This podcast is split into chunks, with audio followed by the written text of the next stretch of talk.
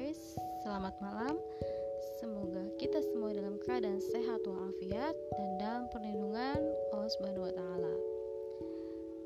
Oke, di kesempatan kali ini gue akan berbagi cerita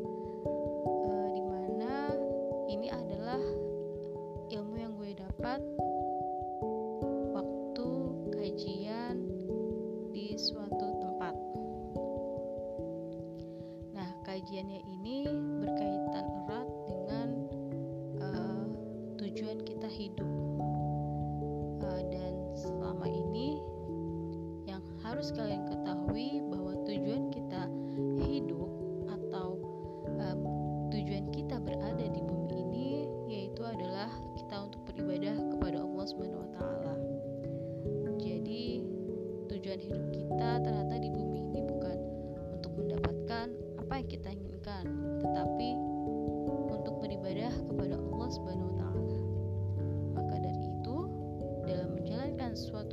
Kegiatan sehari-hari kita harus melibatkan Allah Subhanahu wa taala. Baik dari kita dari mau tidur, bangun tidur hingga ketika kita melakukan aktivitas apa pun harus melibatkan Allah Subhanahu wa taala. Karena itu adalah yang bernilai ibadah. Dan uh, ketika kita melaksanakan suatu kegiatan sehari-hari kan berarti itu adalah suatu ibadah.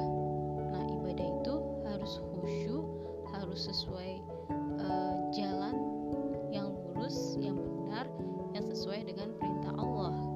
Maka untuk menjaga kegiatan yang segala kita lakukan dalam kehidupan sehari-hari, kita harus uh, memperbaiki ibadah kita, yaitu yang terutama adalah sholat kita. Di mana ketika kita melaksanakan sholat dengan secara benar, akan berdampak kepada kehidupan kita dalam melaksanakan kegiatan sehari-hari. Jadi, kalau kita sholatnya belum benar, um, mungkin uh, akan berdampak juga pada kegiatan yang kita lakukan dalam kehidupan sehari-hari. Jadi itu yang gue dapat dari guru gue.